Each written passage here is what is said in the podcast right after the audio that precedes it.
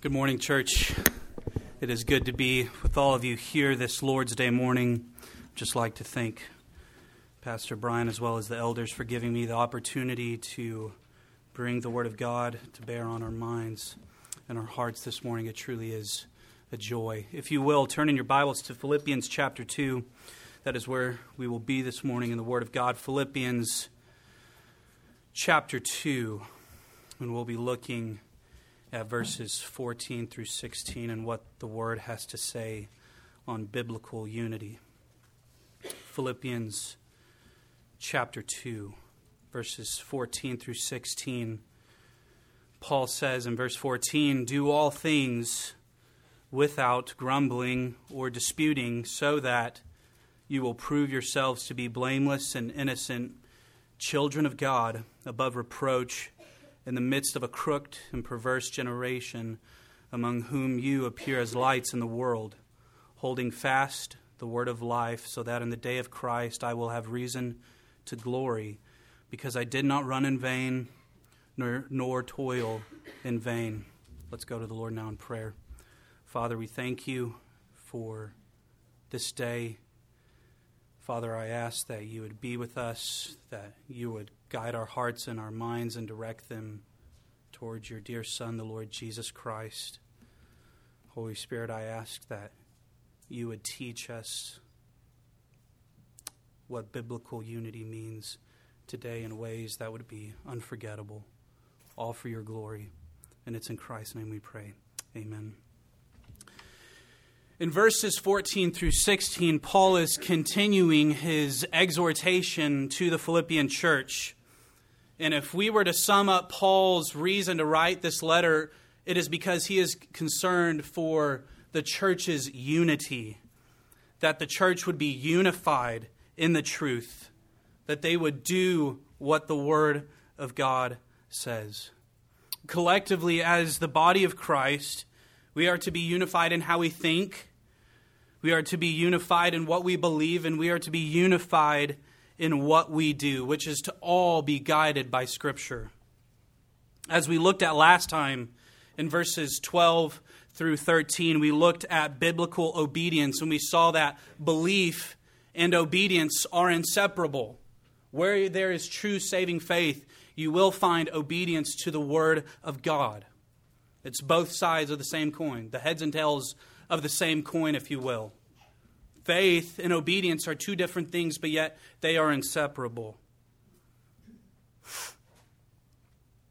Where there is true saving faith, where someone has truly come to Christ, there will be obedience to his word.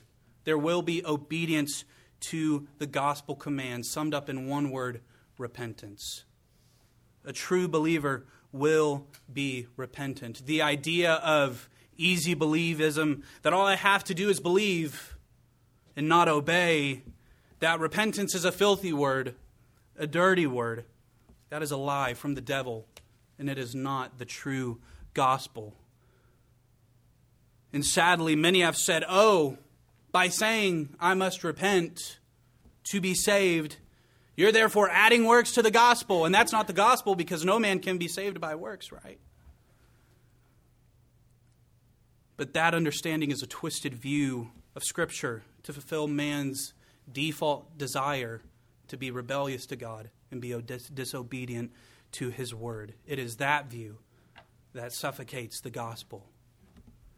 Where there is true saving faith, there will be obedience to Christ. And for review, you could go look at Mark 1:15.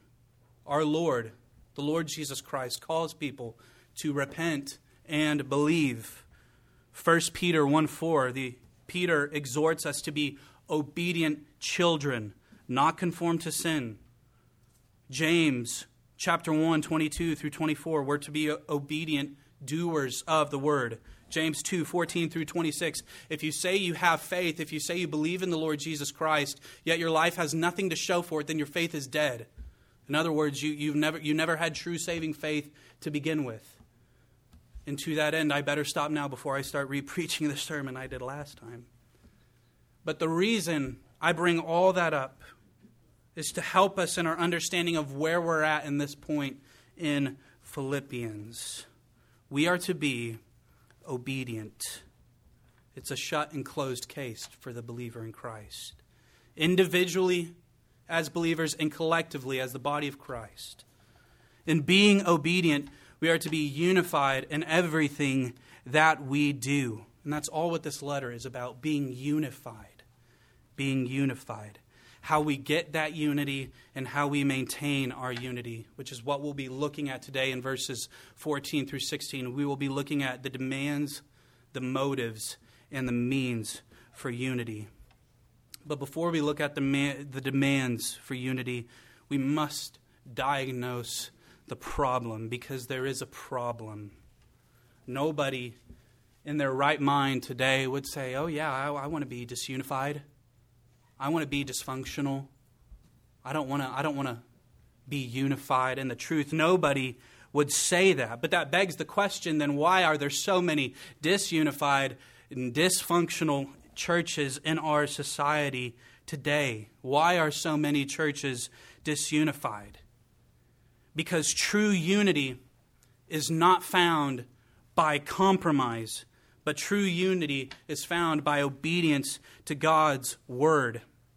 That's the issue. That the majority of churches today are just flat out disobedient. They don't want to obey the word of God. Why? Why don't they want to obey? Because when you're obedient to God's word, it costs you something. To be obedient to what Christ has commanded, it costs you something, does it not? In fact, it costs you everything. Because it starts with salvation. Unity starts with salvation. You cannot be a unified church. You can't be part of this unified group Paul talks about till you're saved. And to be obedient, it's going to cost you. And it all starts with salvation. No one comes to Christ in repentance and faith holding on to anything. You may not lose your job, you may not lose your family or your friends, but that certainly may be a part of it. You cannot come to Christ holding on to anything our Lord in Luke chapter 14, verse 26. He says, If you're not willing to hate your father or your mother or your brother or your sister, yes, even your own life, you cannot be my disciple.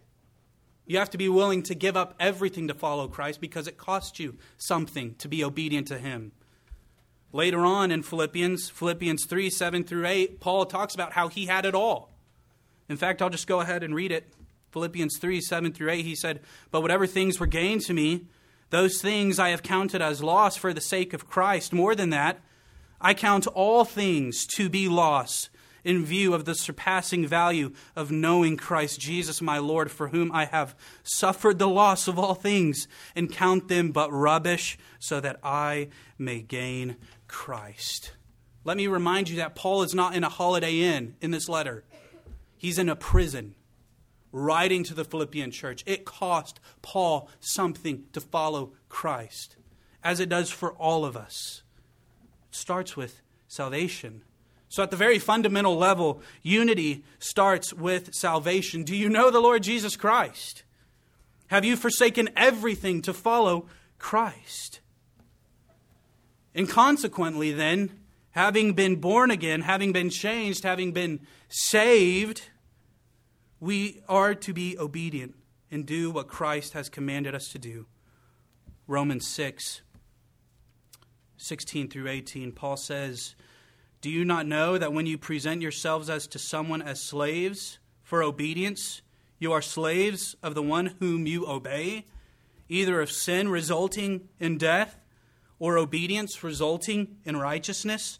But thanks be to God that though you were slaves to sin, you became obedient from the heart to that form of teaching to which you were committed, and having been freed from sin, you became slaves of righteousness. So, see, where there are true believers who have been freed from sin, they are no longer slaves to sin, but slaves of righteousness. There you will find those who are obedient to God's word from the heart, Paul says, to do what God commands, not out of obligation, but from the heart, because it's your heart's desire. Why? Because God has changed her heart. And when the church is obedient from the heart, they function like nothing else in this world. You see, the church is not a business. The church is not some kind of glorified country club. The church is not supposed to be this consumeristic market of sorts, offering emotional highs and promises that can't be fulfilled. Sadly, though, the world would see churches like that. The world see, sees the church like that. Oh, they're just a business, they're just a, a country club. And sadly, they'd be right to see a lot of them that way because that's exactly what they are. They are nothing more than a country club, they are nothing more than a business. Quite simply because they're unbiblical, because they're disobedient. A lot of churches are like that, and what the church as a whole has become is a far cry away from what God has commanded us to be in Scripture. And hear me, colonial is not like this. But I've been a part of churches like this, and I'd be willing to bet that many of you have seen churches or been a part of churches like this in your life. The reason why so many churches have become like this is because of their disobedience to the word. Instead of being obedient to the word, they want to accommodate their fleshly desires. 2 Timothy 4 3. Paul says that in the last days they will not want to hear sound teaching, but they will heap up for themselves teachers to fit their fleshly desires. Yes, they do everything to appeal to the fallen world. They tell people, sinners, what they want to hear, not what they need to hear. Sermons, the exposition of God's Word is replaced with comedic sketches and pep talks. Reverence is replaced with light shows and rock concerts.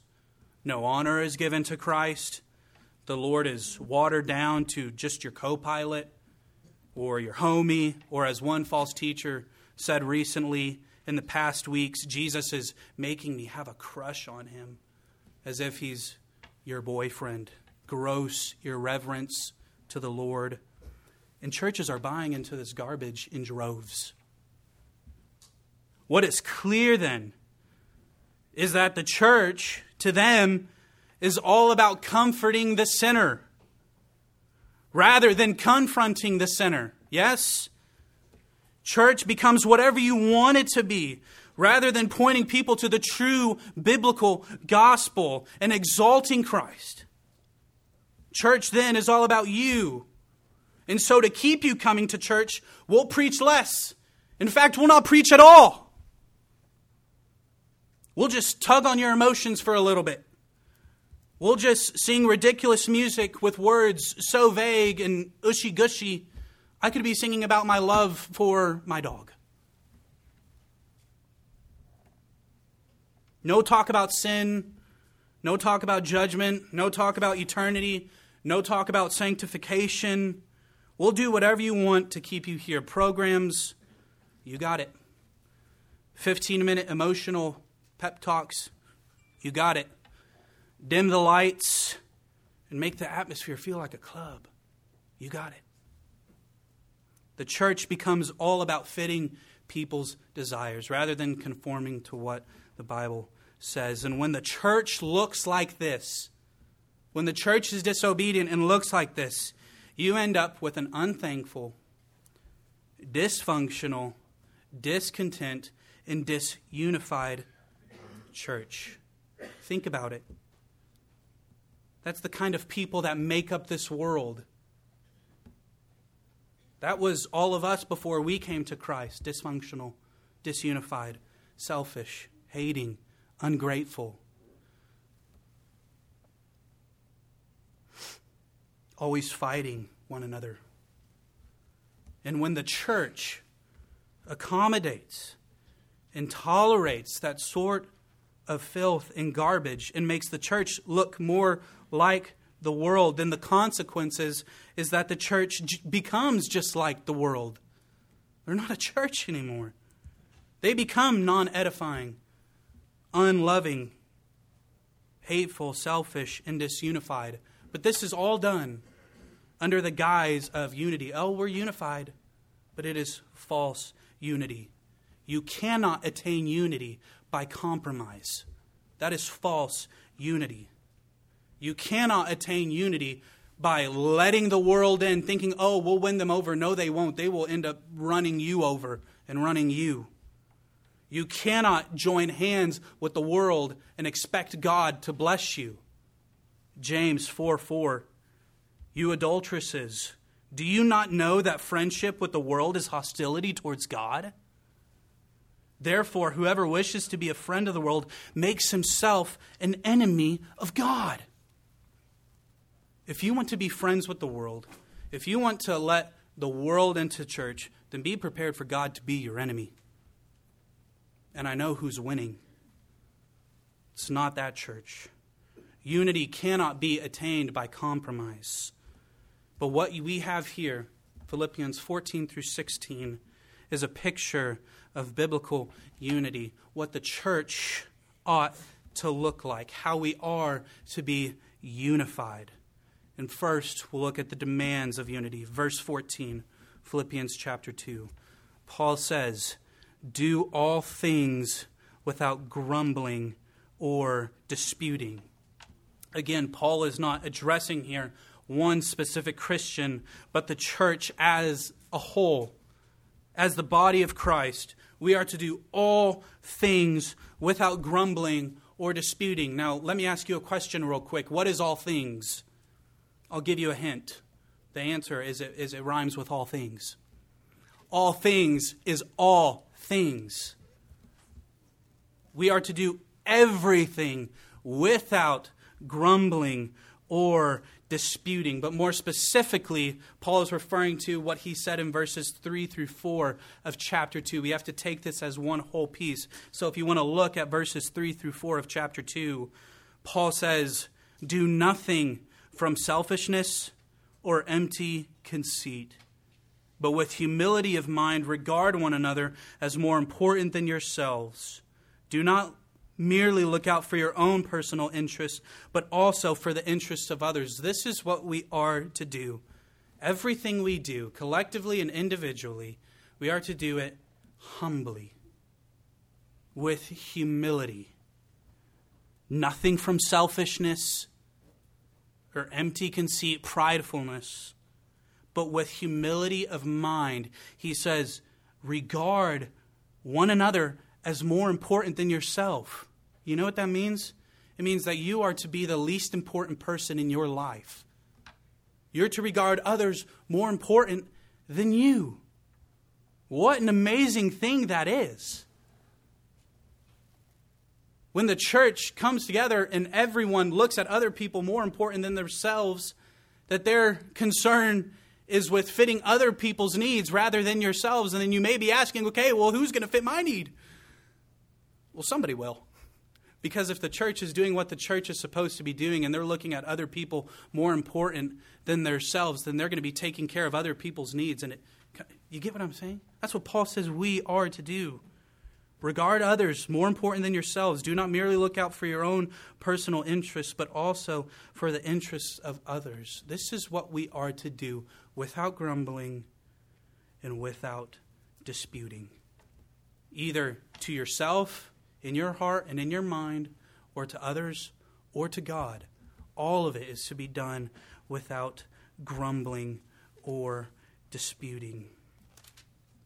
Philippians 2 1 Therefore, if there is any encouragement in Christ, if there is any consolation of love, if there is any fellowship of the Spirit, if any affection and compassion, Make my joy complete by being of the same mind. There it is, unity, maintaining the same love, united in spirit, intent on one purpose. Is Paul really questioning here in Philippians 2 1 if you have received any encouragement in Christ?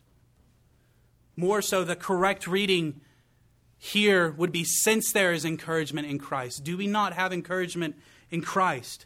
Has Christ not encouraged you at all? The very Son of God who came down to this earth, who humbled himself and died for you, bearing your sin on the cross, is that not encouraging to you? Is that not enough encouragement to you? If there is any consolation of love, do you have any comfort from the love that God has showed you through his Son, the Lord Jesus Christ? Any fellowship with the Spirit?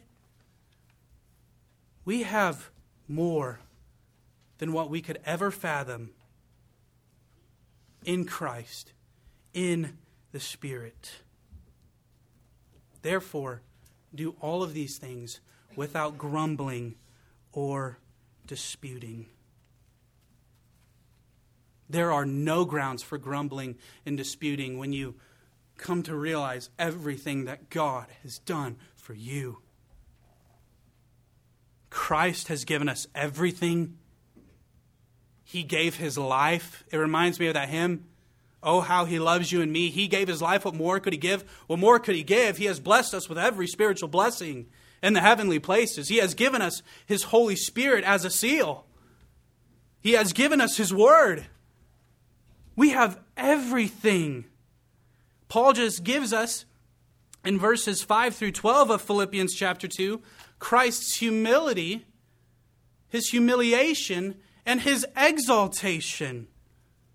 There's no reason to grumble or dispute over anything God has commanded us to do when you realize everything that God has given us.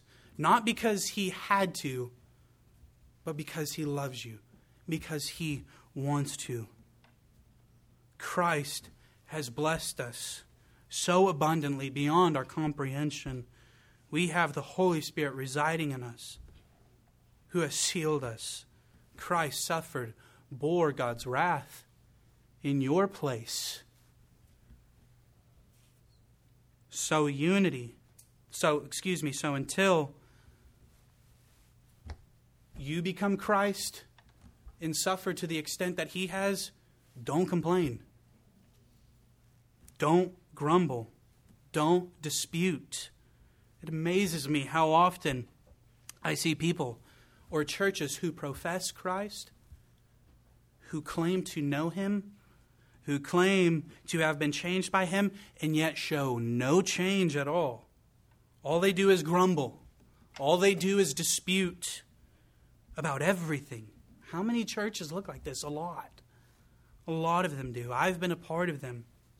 A lot of you have probably been a part of them at one point in your life. I mean, I know of a church right now who just had a mass exodus of people. I would say probably over half, like 60, 65% of the church just went up, just got up and left for unbiblical reasons. A lot of it had to do with people grumbling and disputing and not wanting to be obedient to Scripture.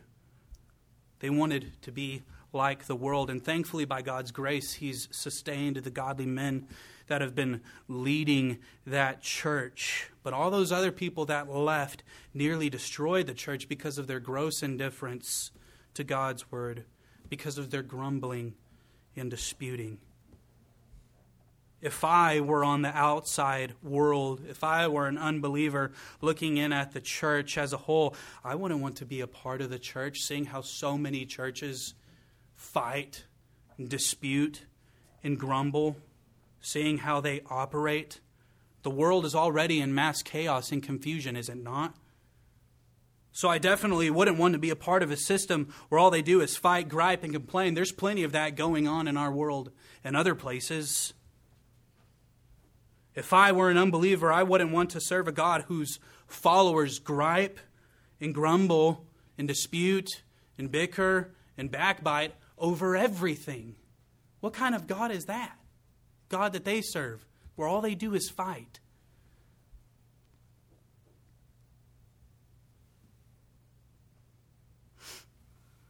Why do they do that? Why do they grumble? Why do they fight?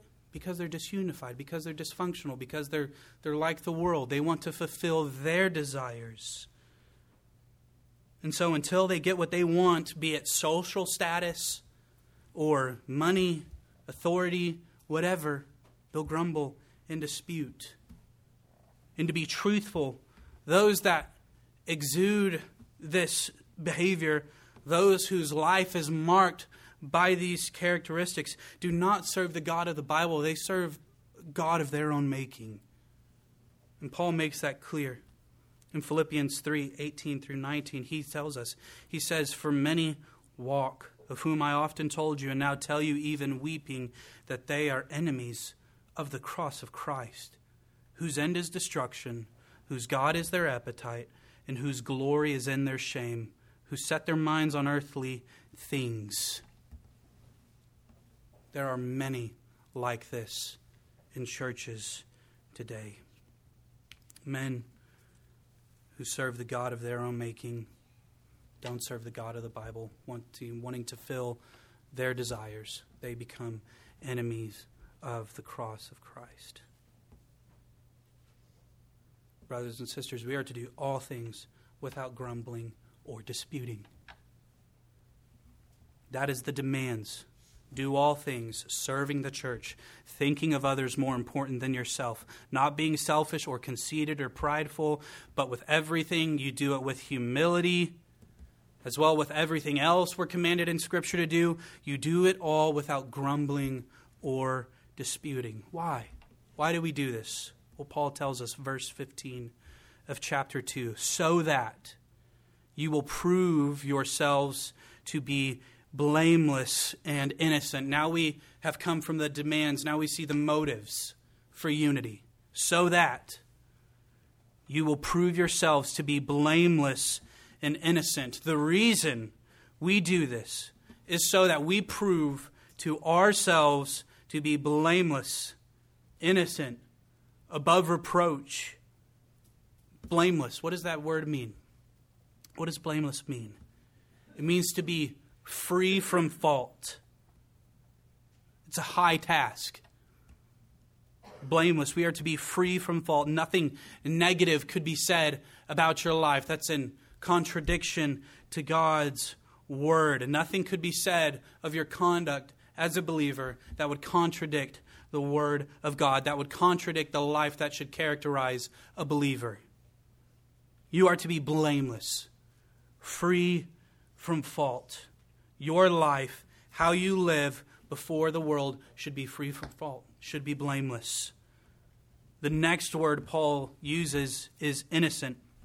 And it's good to note here that Paul just didn't pull out a thesaurus to try to find some, find some synonyms to make a word count, to make the word count for his letter.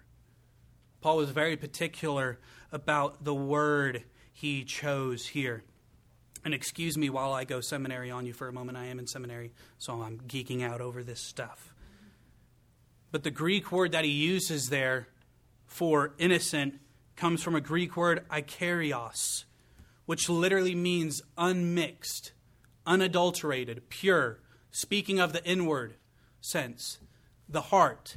So not only are you to be blameless in your conduct, seen and unseen, you are to be unadulterated, pure on the inside, innocent. It's referring to the inner self, who you are on the inside, only what you and the Lord know. This is who we are to be, so that you will prove yourself blameless, free from fault, that your conduct would be pure, seen and unseen, what goes on inside your heart, what you think, your desires, who you are on the inside.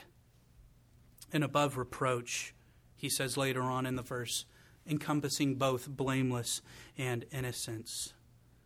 The life we are to live as believers in Christ should be holy and righteous, inwardly and outwardly, in obedience to Christ, as proof, Paul says, to ourselves and before God and man that we belong to Him. So that you will prove yourself to be blameless and innocent children of God. Prove to yourself, prove to God, prove to man that you belong to Him. Above reproach, he says, in the midst of a crooked and perverse generation among whom you appear as lights in the world. This is who we are to be. The world we live in is crooked and perverse, if you haven't noticed. It was crooked and perverse then, and it is just as bad now, if not getting worse. In the language Paul is using here in the Greek, he's referring to the moral corruption of a society. They are morally corrupt people, they are morally perverse and crooked. The church is to be blameless and innocent of these moral corruptions. That's why we're not to be like the world. And you would all say, Yes, amen. Absolutely. But you would also be surprised at how many professing believers are just as corrupt as this world. I don't know if you're on social media a lot or not. And if you're not, that's okay. Stay off. You're really not missing much. But there are people all over social media, Christians, Christians, fighting whether or not abortion should be legal or not. There are Christians fighting whether homosexuality should be accepted in the church or whether well I, am not acting on it but the but the desires the, the, the, the desires aren't sinful right there are professing people who, who profess to know Christ arguing over these things. It's, it's dumbfounding.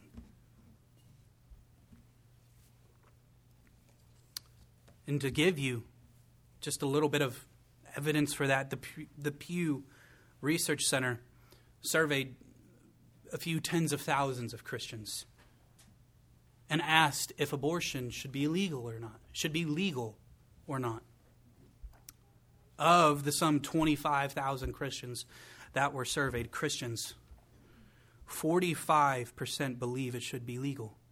Abortion. Moral corruption. They believe it should be legal. 4% don't know, aren't really sure. Another study asked if homosexuality should be accepted in the church. 54% said yes. And for transparency's sake, I'll just go ahead and tell you the study done on homosexuality was done back in 2015.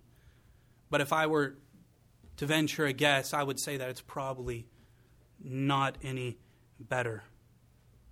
And if this is the case with homosexuality and abortion, then how serious do you think these Christians take the, the lesser sins? Sex outside of marriage, pornography, you name it. Brothers and sisters, we do not accept sin of any kind. It doesn't mean that we don't give those people the truth. We do give them the truth. It doesn't mean that we're unloving because we are to love them. And my desire is that they would come to Christ. But that doesn't mean we accept them and say, okay, we're unified. No, that is false unity. You cannot make compromise with the world. Paul says, among whom you appear as lights. We are to be lights. We are to be different. I've heard people say, well, you got to reach the world somehow. You got to bring them in somehow. You know how you do it? You just be obedient to the Word of God. It's that simple.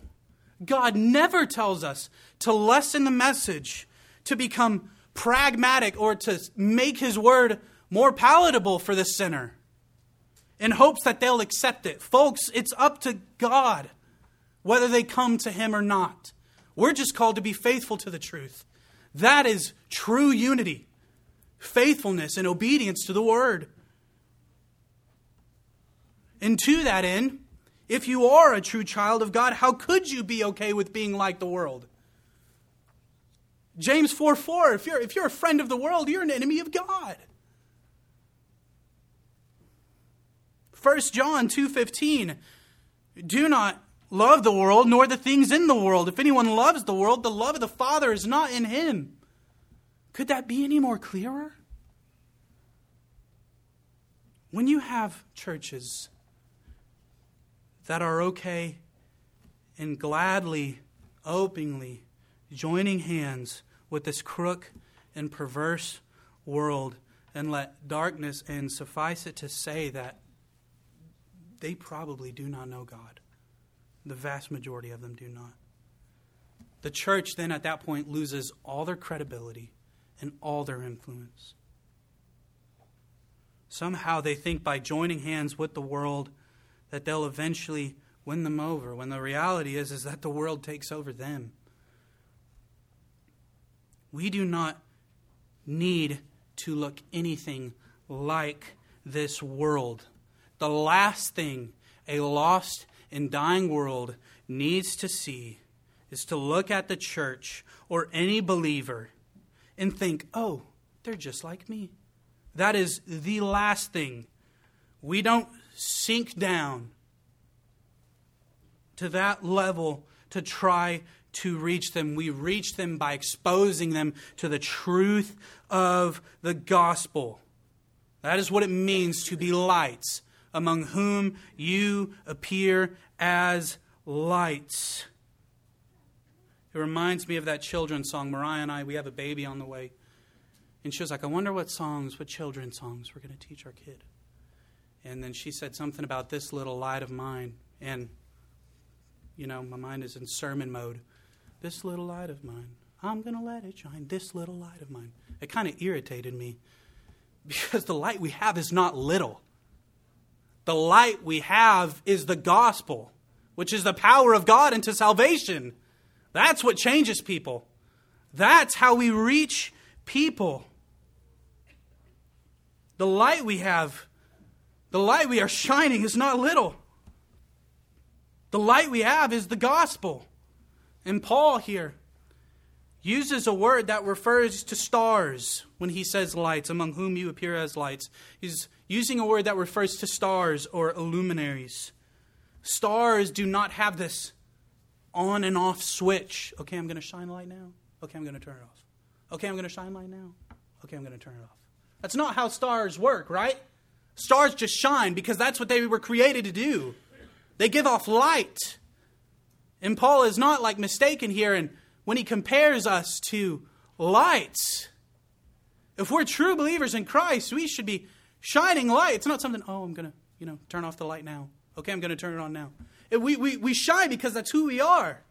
God changed us, He created us to be lights. That's how we should be. That's who we are to be. We're to be like stars. I've used this analogy before. Some of you know it like those LED lights that everybody's putting on their trucks. You know what I'm talking about? Where you're driving down the highway and just like this white, blinding light when you see it. Why? I, I hate those lights. Is that just me? I, it exposes you, yes? We're to look different in that way. And a lot of you, I think, were thinking in your mind, yes, I hate those lights. They make me uncomfortable. And you're exactly right to say that because now, now you're getting the point that I'm illustrating. We are to look different in that way. We are to be lights shining. Someone looks at your life, there's something different about them. Why don't they do the things I do? Why don't they talk the way I talk? Why don't they look like me? Just to give you another illustration, and I, I really don't like to use illustrations from my life because most of them are just illustrations of what not to do and they're just embarrassing. But I will give you this illustration. Uh, so before I came here, as most of you know, I used to work in the oil field. And there's a guy, when he found out I was a Christian, he, you know, and, and it didn't happen by him asking me if I was a Christian. It just happened through through conversation. He asked why I don't go to parties with them. He asked why, you know, I, I, I, don't, I don't cuss or why I, you know, don't cheat on my wife, stuff like that. I was like, oh, well, I'm a, you know, I'm a Christian. And oh, from that point on, you know, any, any, any conversation, there wasn't even really a conversation. I couldn't really carry a conversation with the guy. Anytime he saw me, he kind of like took off in, in the other direction and somehow like found work to do around the shop. And there was one day I was told I had to get up really early and, and take this guy to a, to, a, to a job location. And it was like 30 minutes away. And, uh, you know, part of my job was, you know, driving a lot. So I always listened to sermons and such. And uh, we get in the truck, and I just did what I always did. I, I, turned on a sermon, you know, so who is it today? You know, I just, you know, picked out some MacArthur sermon. And uh, I asked him, I was like, do you mind if I play a sermon? And he was just kind of, yeah, yeah, you know, just really wouldn't talk to me. And I start playing this MacArthur sermon, and I could visibly tell he was getting uncomfortable, you know. And in the sermon I played, I, I didn't, it was just a random one, but it happened to be preaching, you know, on sin and salvation and repentance, and this guy just couldn't sit still. And by the time we got to the location, by the time I'm putting the truck in park, I look over to say goodbye, and he's already out of the truck. He couldn't stand being around truth because it exposed him. It made him uncomfortable. It exposed him to his sin every time we talked. Someone should be able to look at your life and see that you're different, that you're not like them, that you're blameless and innocent, above reproach. The world shouldn't be comfortable with you. And I'm not telling you to go out of your way and, and make people uncomfortable. And that illustration I used, that there's nothing special about me. That was just the Word doing its work. But we're, but we're to be different. Matthew 5.16, you don't have to turn there, but just listen. Our Lord is talking to the disciples, Matthew 5.16 or uh, excuse me, back up. I'll start in verse 14. He says, You are the light of the world. A city set on a hill cannot be hidden, nor does anyone light a lamp and put it under a basket, but on the lampstand, and it gives light to all who are inside the house. Here it is, verse 16. Let your light shine before men in such a way that they may see your good works and glorify your Father who is in heaven. We are to be lights, we are to shine light. That's the that's the motives. We've seen the demands. We're to do everything. Everything without grumbling or disputing. We've seen the motives so that we can prove ourselves to be blameless and innocent in the midst of a crook, perverse generation among whom we are to appear as lights. Now we get to the means how we do this. How do we do this? How, how are we able to do this? How do we stay as shining lights in the darkness all around us? How do we stay above reproach, blameless and innocent? Verse 16 holding fast the word of life.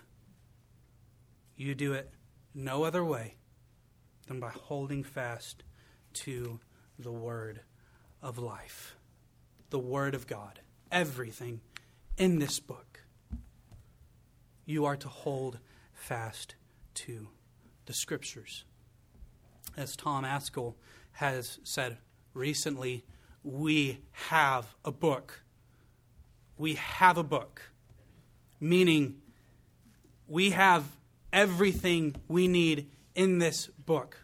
That the scriptures are sufficient for everything. We don't need anything else, brothers and sisters. The word is enough. God's word is more than enough. It is sufficient for everything. We do not need to become pragmatic to reach the world. We do not need celebrities, rock concerts, or anything worldly to make a difference. And I'm tired of hearing people say that. God doesn't need a celebrity to further his truth, to build his church. God does not need you to put on a rock concert or a comedic sketch to reach people. He needs you to be obedient and faithful to His word. That's how you reach people. And that's how we maintain our unity, not by becoming worldly, but by holding fast to the word of life. And our lives will make all the difference as we live holy light, lives as light shining in a dying world. That makes the difference. The difference is not made by you becoming worldly.